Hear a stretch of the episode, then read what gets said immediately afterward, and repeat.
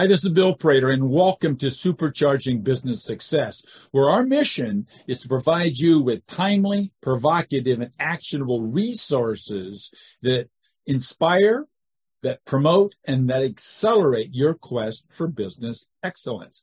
Today's episode is close more deals with these top strategies, and we'll do that in just seven minutes with Alice Heiman. And Alice is the founder of Alice Heiman LLC. She's recognized by Forbes.com as being among the world's leading experts on complex sales.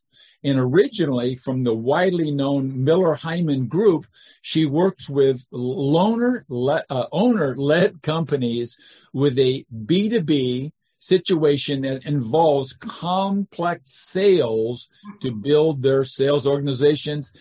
Alice, it's great to have you here. sorry for stumbling through that. Goodness sakes.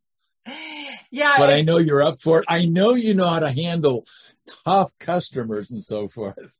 So, well, Alice, you are not a tough customer, Bill. Oh, that, I'm very you. excited to be here with you. so, Alice, uh, tell us, our listeners, who is your ideal client?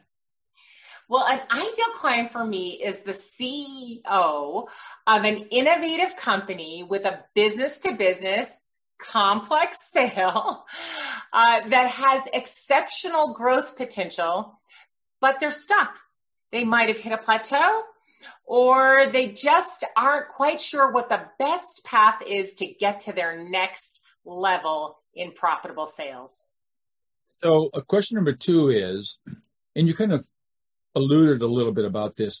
What's the principal problem, Alice, that you help these uh, CEOs solve? Well, I help them improve their sales organizations, which encompasses a lot of things, but improving that so that they can make sales easier and that means they can close more deals, but not just with brand new customers, with their existing customers as well. Yeah, that's really important. I've got a lot of people that come to mind when you say this. Now, I think people can understand uh, conceptually what you're talking about. Well, but, but tell us, Alice, what sort of feelings, what sort of emotions, what sort of symptoms might uh, one of our listeners feel or notice that would inspire them to reach out and talk to you, Alice? Well, many times a CEO will call me and say, We're not growing our existing accounts. So we're we're retaining most of them. We have a pretty good retention rate, but there's so much growth in those existing accounts and we're just not growing them. So that's one of the things. Sometimes they say something to me like, I'm not sure if my team can take us to the next level. You know, the investors and I have a vision for where sales is going, but I don't know if the team can take us there. Or uh, sometimes they say, I'm not quite sure if my sales leaders have the skills they need in order to, you know, get that sales team out there and really get them closing deals. So those are the kinds of things I hear when the CEO is wondering whether the sales organization that's existing can get to that next level, you know, that double digit, triple digit growth that they really want, that their investors want, when they're wondering, then that's uh, that's the symptom, that wondering. Oh, great! I can certainly see that, and I can thinking of a couple people that I know that have that. And Now, our listeners, as you know, many of them have been programmed to be Superwoman and Wonder Man.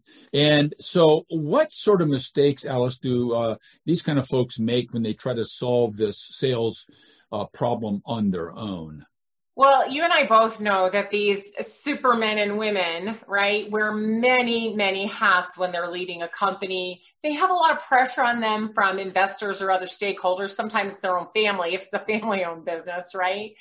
And so they're trying to do a lot of different things, and they probably aren't focusing on sales. It's one of many things. And so a big mistake is not placing the proper focus on sales and depending on someone else to be doing that.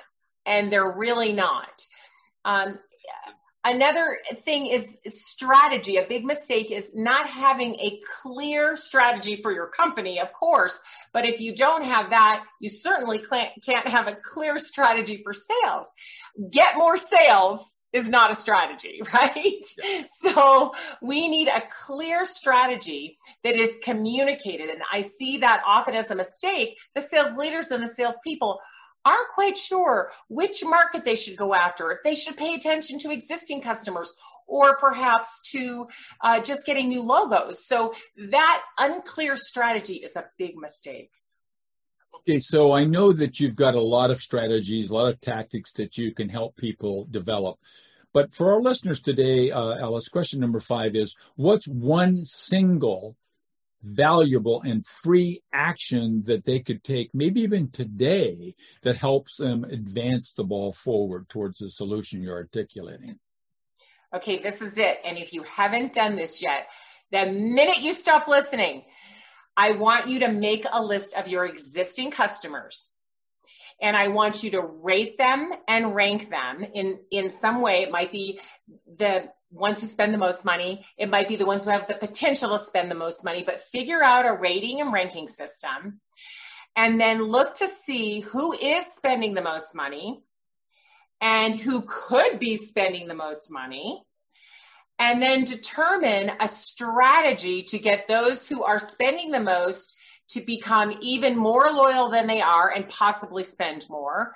And those who could be spending more develop a strategy, an approach to understanding their needs and helping them win in their marketplace so that you can sell them more. Yes. And so take action and do what she just advised you. It's valuable. So, question number six is I know you've got a valuable free resource uh, that you could have our listeners get their hands on. So, what's the resource and where would they go on your website to get it? Well, if you want to close more deals with existing customers and new customers, you need a MAP. That stands for Mutual Action Plan. And this is truly the way customers want to buy today. They want the buying process to be transparent to them. So you need a mutual action plan. And on my blog, there is an article about mutual action plans and a template that you can download so that you can build your very own mutual action plans. Once you've done that customer list I just told you to do, you're going to need those mutual action plans to figure out the best way to move forward with any sales opportunity you have. So the uh, the URL for the blog and the download are what? So it's aliceheiman.com forward slash blog. And then just type in the search mutual action plan. It's a recent one, so you should find it really. Oh, quickly. that's beautiful. That is certainly easy to get to. So we've got about uh, 75 seconds left, just enough for the seventh question, which I don't have an idea what it should be. So, what should be the seventh question, and what's the answer, Alice? Well, I think the question should be Do you have exceptional growth potential at your company? And if you do, then what are you doing in order to take advantage of that? How are you doing that? So the question would be Do you need help? If so, maybe Alice can help you. Oh, gorgeous. That's beautiful. Good job. You did a great job. Everybody that's listening knows you did a great job. So thank you very much for being with us.